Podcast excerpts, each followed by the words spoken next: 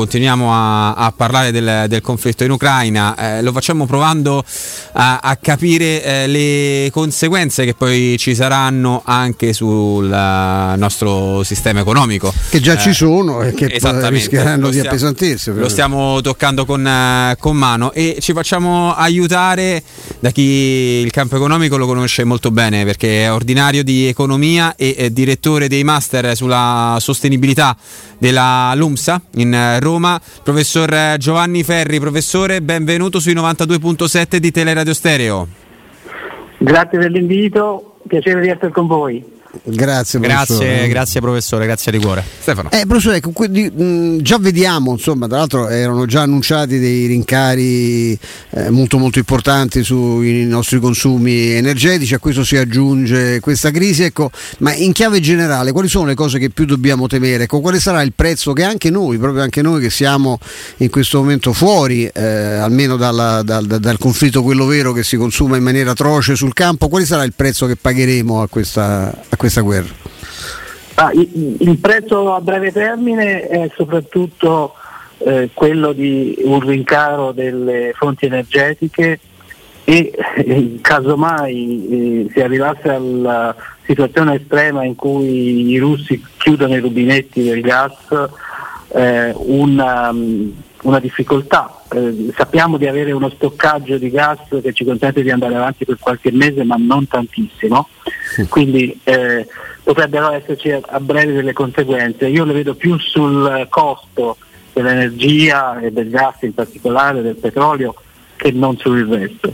A, a medio e lungo termine ovviamente la risposta necessaria da parte dei paesi europei a questa mossa azzardata di Putin sarà quella di riarmarci, eh, di avere, speriamo, un esercito comune europeo e questo comporta dei costi per tutti eh, ma la sicurezza, come ci ha detto il Premier Draghi, eh, di avere la pace che avevamo prima del 24 febbraio non c'è più e quindi dobbiamo eh, pagare per eh, proteggere la nostra, per, per difenderci. Roberto, hai una curiosità, poi mm, anche Flavio e io pure ho un'altra, almeno un'altra curiosità da... Sì, io ne ho una che più che una curiosità è proprio, mm, cerco di abbeverarmi dal professore per capire, perché noi le faccio un parallelo blasfemo, no? un, parallelo, un, parallelo, calcistico, quando che è il nostro core business, quando è, è venuta fuori il discorso de, di una Serie A molto antica, si è detto perché certi soldi non sono stati utilizzati per le infrastrutture, eh, ma soltanto per comprare calciatori. Ecco, mi rendo conto che è un parallelo blasfemo, però quando viene fuori l'emergenza gas si dice sempre perché l'Italia non si è procurata altre fonti di energia, perché è sempre stato un dibattito tremendamente aperto ma che non ha mai portato nessuna soluzione. Ecco, non so se può aiutarmi a capire come siamo ancora così dipendenti da certe realtà, da certi, da certi paesi. Ma eh, diciamo, eh, fino a che utilizziamo le energie fossili, cioè eh, petrolio, gas, eh, carbone, eh, saremo dipendenti per forza da altri paesi perché eh, noi non, non, abbiamo i giacimenti, Ci abbiamo qualcosina ma, po- ma poco, non, non, siamo autosufficienti. La vera scommessa per il futuro è di andare verso le rinnovabili perché per, eh, eh, potremmo avere una, una quasi totale indipendenza energetica avendo in Italia grandi capacità geotermiche, ehm, eoliche, mh, ci sono molti venti, e, e anche cioè, abbiamo tanto sole, quindi il solare può essere molto utilizzato, le biomasse, per non parlare delle maree, insomma ci sono tante forme di ehm, energie rinnovabili che ci possono rendere indipendenti o quasi indipendenti. E per il resto bisogna diversificare non dipendendo troppo da un unico fornitore, come è accaduto, siamo arrivati al di sopra del 40, forse 45% di gas che riceviamo solo dalla Russia. In passato non era così, qualche 5-6 anni fa eravamo al 20% dalla Russia e abbiamo fatto una scelta poco saggia. Assolutamente. Ecco Flavio. Professore, lei ha parlato di petrolio, di, di gas, di effetti a breve e a lungo termine. Ecco, eh, per riprendere alcune sue risposte che, che, che ci ha fornito, eh, le chiedo intanto eh, ovviamente rincari pesanti sono stati anche alle pompe di benzina con uh, un pieno ormai che ha di sopra dei 2 euro, che è un, qualcosa di, di pazzesco. Ecco, se ci dobbiamo aspettare questi prezzi eh, così esagerati per quanto altro tempo ancora e eh, se riuscirà poi a, a riscendere una, un pieno di, di, benzina, di gasolio ma anche di, di, gas. E poi un'altra domanda che le faccio, eh, lei oltre a parlare di, di, questo le vorrei far parlare anche del, del, grano, ad esempio io ero totalmente ignorante in materia, credevo che, che l'Italia fosse eh, abbastanza autosufficiente, invece impor- agricolo, certo. importa tantissimo grano anche da certo. Ucraina e Russia. Ecco, mh, quali sono le, le conseguenze effettive e reali eh, che andremo a toccare poi nel corso delle, dei giorni? Ci sarà un aumento del prezzo eh, di questi beni che, che, vengono o venivano dalla Russia e dall'Ucraina. Però eh, per il grano potremo approvvigionarci in Canada, in America Latina, insomma troveremo troveremo una sostituzione, un, dei fornitori che, che, si sostituiscono a quelli che non ci sono più. Eh, il gas è più difficile, il, il, quindi per rispondere alla sua prima domanda, eh, il prezzo della benzina tornerà sotto i 2 euro, probabilmente, probabilmente una volta superata la crisi nera della guerra, eh, che speriamo finisca prima possibile, il prezzo della benzina scenderà, il petrolio scenderà e quindi si tornerà al di, dei, al di sotto dei 2 euro, ma a lungo andare eh, la strada è segnata, noi stiamo andando verso una transizione energetica in cui eh, abbiamo bisogno di rinunciare, di non utilizzare più gli idrocarburi e di passare eh, verso le energie rinnovabili, quindi la mobilità sarà prevalentemente elettrica per il futuro nel 2035 se non cambiano le leggi che sono state approvate non sarà più possibile vendere nuovi autoveicoli, nuovi veicoli a combustione interna, cioè che utilizzano la benzina, il gasolio e il gas, per capirci. Grazie professore. Chiarissimo, assolutamente. Io ho una, una, curiosità, diciamo un paio di curiosità, professore. Una intanto mi viene da, da, da leggere, era scomparso almeno dal, da, dai radar quella, quell'immagine orrenda di quel convoglio di 60 km di, di carri armati che, che avanzavano verso, verso, Kiev. Sono fermi a 35 km da Kiev, ho letto fermi, bloccati nel fango perché sono mezzi che non hanno avuto in questi anni la manutenzione adeguata, eh, hanno finito la benzina Cina, sembra una, una, veramente se non fosse una cosa tragica sembrerebbe un film di Totò e, e vengono ovviamente stando tutti in fila in quella maniera eh, su strade estremamente scomode, non è che si possono fare deviazioni ovviamente, soprattutto se non hanno carburante, sono stati bombardati dai droni eh, dell'Ucraina, insomma ecco, un paese della forza, il terzo paese al mondo io credo con Cina e Stati Uniti, no? Nel, eh, anche come potenza e forza economica, come può eh, lanciarsi in una guerra con questa, cioè dal punto punto di vista, ecco qui faccio una domanda al, non, non, certo allo stratega militare, ma al, al, docente di economia. Ecco, come può un paese di quella forza eh, presentarsi a una guerra con quel tipo di, di risorse? Io non sono un esperto militare e quindi esito un po' a rispondere nel, cosa possa aver determinato questo, questo errore, si tratta di un errore strategico, poi quelli da essere dei, dei mezzi di offesa diventano, eh, diventano un problema da, da risolvere. Enorme, poi, enorme. Possono essere imprigionati, insomma. Certo, no? certo. Eh, io credo che, che, Putin abbia fatto il passo più lungo della gamba e che eh, preso da questa smania di ricostruire quello che era l'Unione Sovietica che eh, che noi abbiamo conosciuto, forse eh, i più giovani non hanno conosciuto, ma la mia generazione l'ha conosciuta, diciamo, no? l'Unione Sovietica arrivava a Berlino, arrivava alla Germania dell'Est, certo. arrivava in Ungheria, eh, in, in quella che allora si chiamava Cecoslovacchia, eh, arrivava in Romania, eh, in Bulgaria eh, non direttamente eh, l'Unione Sovietica, però il patto di Varsavia ci arrivava. E quindi eh, quella sfera di influenza eh, Putin sta cercando di ricostruire questo, ma secondo me ha fatto i conti male perché, eh, perché si è invischiato in un pantano e rischia molto in, in Ucraina di eh, lasciarci tante vittime innocenti e, tanti, e tanti militari russi oltre che. Gli ucraini erano già incattiviti da quello che avevano subito nel 2014, cioè il, eh, lo scippo della, della Crimea, della Crimea certo. e, e, e, e quella, quel tentativo di eh, fondare delle, repubbliche indipendenti nel Donetsk, eh, a Donetsk e Lugansk e quindi si erano armati eh, gli ucraini e quindi quando Putin li accusa di essere dei nazisti insomma non ha molto senso, il presidente Zelensky è, è, un, è un, ebreo e ha avuto forse diversi familiari uccisi dai nazisti, insomma sembra poco credibile diciamo, chiamarlo nazista, quando li accusa i nazisti forse ha visto che erano capaci di resistere. E, però mandare allo sbaraglio eh, tutti questi mesi abbiamo visto molti militari giovani poco preparati.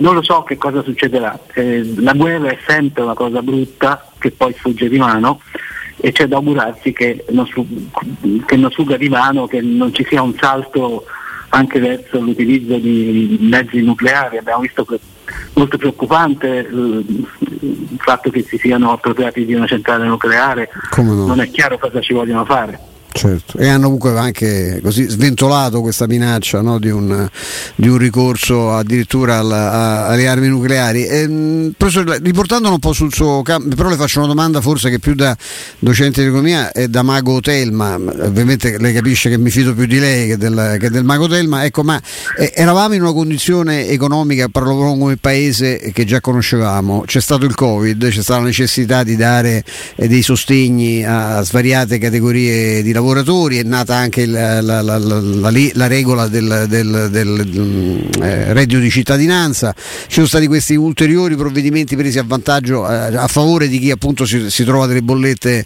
impossibili da pagare. Nel frattempo non è che è cresciuta l'occupazione nel paese, no? ci sono stati tagli, c'è, una, c'è un sacco di gente che, che fatica a lavorare. Come usciremo da, ecco, da, da, da, questa situazione considerando che adesso a tutto questo si aggiunge anche un danno enorme anche per tutte le nostre esportazioni perché noi tra l'altro avevamo, non importavamo solo dalla Russia ma avevamo in quei mercati un, uno sbocco importante lì c'è il nuovo capitalismo ci sono gli oligarchi eh, c'è gente che era molto affamata no? a livello commerciale dei nostri, dei nostri, prodotti come ne usciremo di, di fronte e, e, per quante generazioni su quante generazioni si riverbererà questo, questo debito eh, che, stiamo, che stiamo creando anche con l'Europa? È difficile rispondere a tutte queste domande.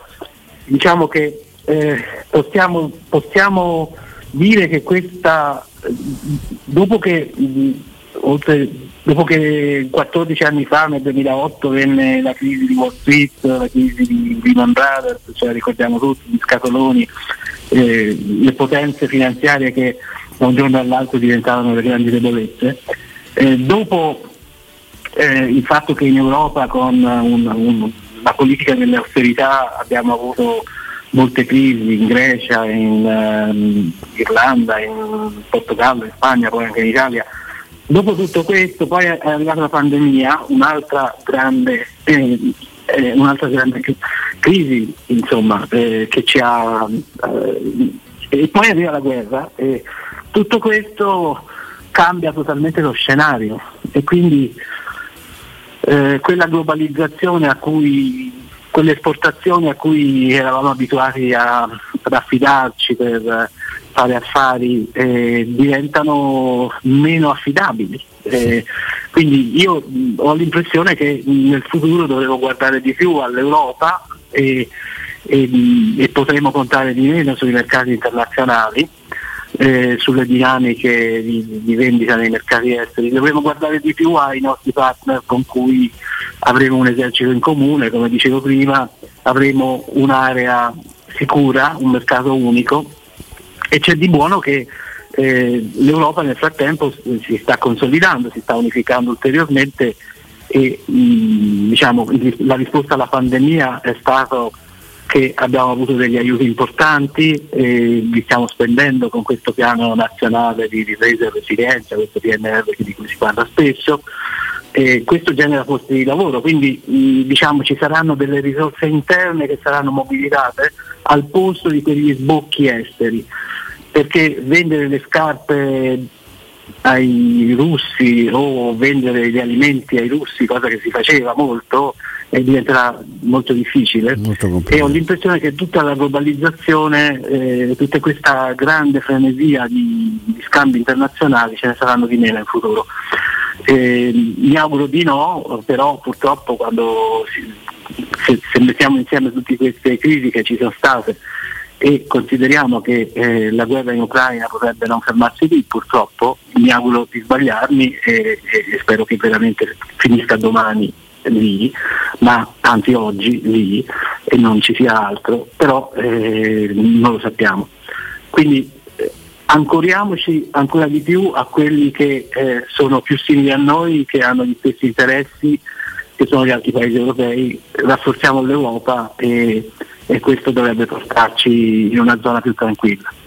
Non c'è alcun dubbio. Professore, proprio l'ultimissima è proprio una curiosità, visto che lei ha parlato in più occasioni di, di Europa e, e, ci sono già uh, oltre un, un, milione e mezzo di, di, persone che hanno lasciato l'Ucraina proprio per uh, cercare di evitare di essere risucchiati da questo conflitto. Si aspetta che l'Unione Europea possa mettere a disposizione ulteriori fondi per questa emergenza?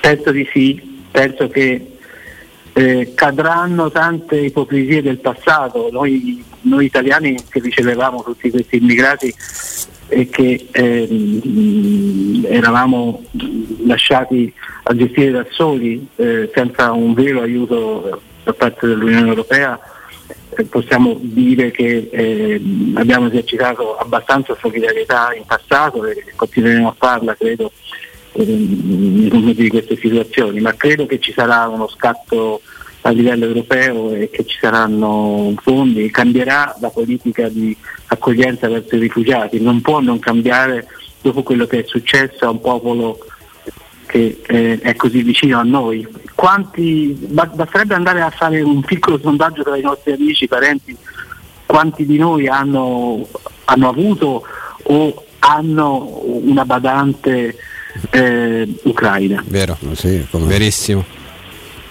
Verissimo.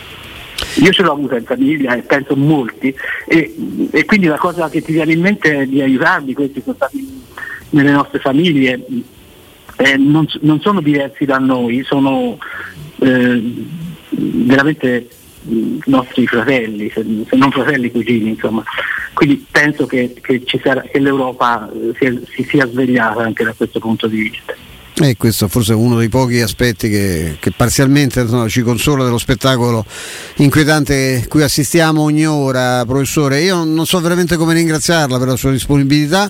Eh, io temo per lei che noi torneremo a disturbarla più in là per mm, cercare di, di, di, avere un po' di luce in più ecco, sui tanti quesiti che ci poniamo. Sarò a vostra disposizione, e, non sono un esperto, però sono appassionato di calcio, quindi anche se volete. La prossima facciamo, facciamo anche un quadro anche di, di, di, di economia. squadra però, professore, perché qua c'è subito la domanda, è Vabbè, molto insomma, importante, eh, attenzione. È, la mia squadra del cuore non è di Roma, quindi forse Ah, vabbè, okay. allora siamo in campo neutro, va okay, bene, okay. è perfetto. E poi parliamo anche di economia applicata al calcio, che è un tema molto, molto caldo anche in queste, anche in queste ore, eh? per le, le, questioni evidenti e anche polemiche che ci sono a livello internazionale.